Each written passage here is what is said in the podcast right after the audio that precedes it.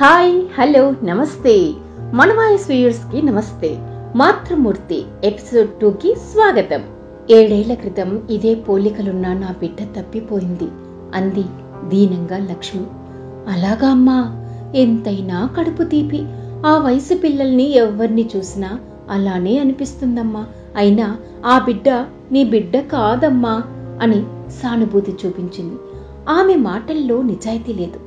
ఆమె ఏదో దాస్తున్నట్లు పసికట్టిన లక్ష్మి వెయ్యి రూపాయల ఆశ చూపి అసలు సంగతిని రాబట్టింది.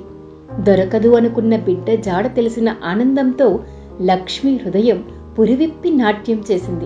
నిజంగా నా బిడ్డేనా? అడిగింది లక్ష్మి దీనంగా. సత్య ప్రామాణికంగా అంటూ బెస్త స్త్రీ బదిలిచ్చింది. ఏడేళ్ళ క్రితం మార్కెట్లో గుక్క పెడుతూ ఏడుస్తున్న పాపను తాను తీసుకెళ్ళానని ఆ పాపను ఆడపిల్ల లేని తన చెల్లెలికి ఇచ్చానని చెల్లెలు తన ఊరు బెస్తపిల్లికి తీసుకువెళ్ళిందని చెప్పింది. శ్రమశక్తికి ధనశక్తికి మాత్రమే అర్థం తెలిసిన ఆ స్త్రీ. స్వేచ్ఛావిహంగంలా విహరించే వయసులో మంచి సంబంధం అంటూ చదువు మధ్యలో ఆపి కాళ్ళు చేతులు కట్టి కాంట్రాక్టర్ భార్యను చేశారు తల్లిదండ్రులు. ఆడుతూ పాడుతూ ఉండే వయసులో ఇష్టం లేని పెళ్ళి చికాక్కా ఊహించేది లక్ష్మి. పెళ్ళైన కొన్ని రోజులు ఆనందంగానే గడిచిపోయాయి. పిల్లలు పుట్టారు. ఊహించని విధంగా కాంట్రాక్ట్స్లో వచ్చిన నష్టంతో ఆస్తి హరించుకుపోయింది. ఆర్థిక సమస్యలు మొదలయ్యాయి. భార్యాభర్తలు మధ్య కలతలు కన్నీళ్ళు చికాకులు చిరాకులు ఎక్కువయ్యాయి. తెల్లవారింది మొదలు భార్యాభర్తల తగవులతో పిల్లల్ని పట్టించుకోవటమే మానేశారు. పసివాళ్ళు. తల్లి పెడితే తినటం లేకపోతే ఆడుకోవటం చేసేవారు. తల్లిదండ్రుల ఆదరణ ఆప్యాయతలకు వారు దూరమయ్యారు. ఒకరోజు భార్యాభర్తలు తగువులాడుకుంటూ ఉండగా అన్న కొట్టాడంటూ వచ్చిన ఆమనిని దబదబదబా బాది పోవే రాక్షసి నీవు పుట్టాకనే మాకీ దరిద్రం అంటూ అమానుషంగా కొట్టి బయటకు తోసింది. హ్మ్, నాలుగేళ్ళ ఆ పసిది లాలించే హృదయాన్ని వెతుక్కుంటూ తెలిసి తెలియని దారిని వెతుక్కుంటూ అమ్మమ్మ గారింటికి పోయింది.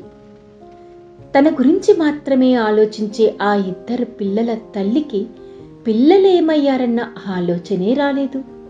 భార్య కోరికల వేటలో అలసిపోయిన తండ్రి ఆధమరచి నిద్రపోతున్నాడు. పసివాడు పాపం చెల్లి ఎంతకు కనపడకపోతే అందరి ఇళ్ళకు వెళ్ళి దిగులుగా తిరిగొచ్చాడు. తల్లిదండ్రులు నిద్రలేపితే కొడతారన్న భయంతో వెక్కి వెక్కి ఏడుస్తూ కూర్చున్నాడు.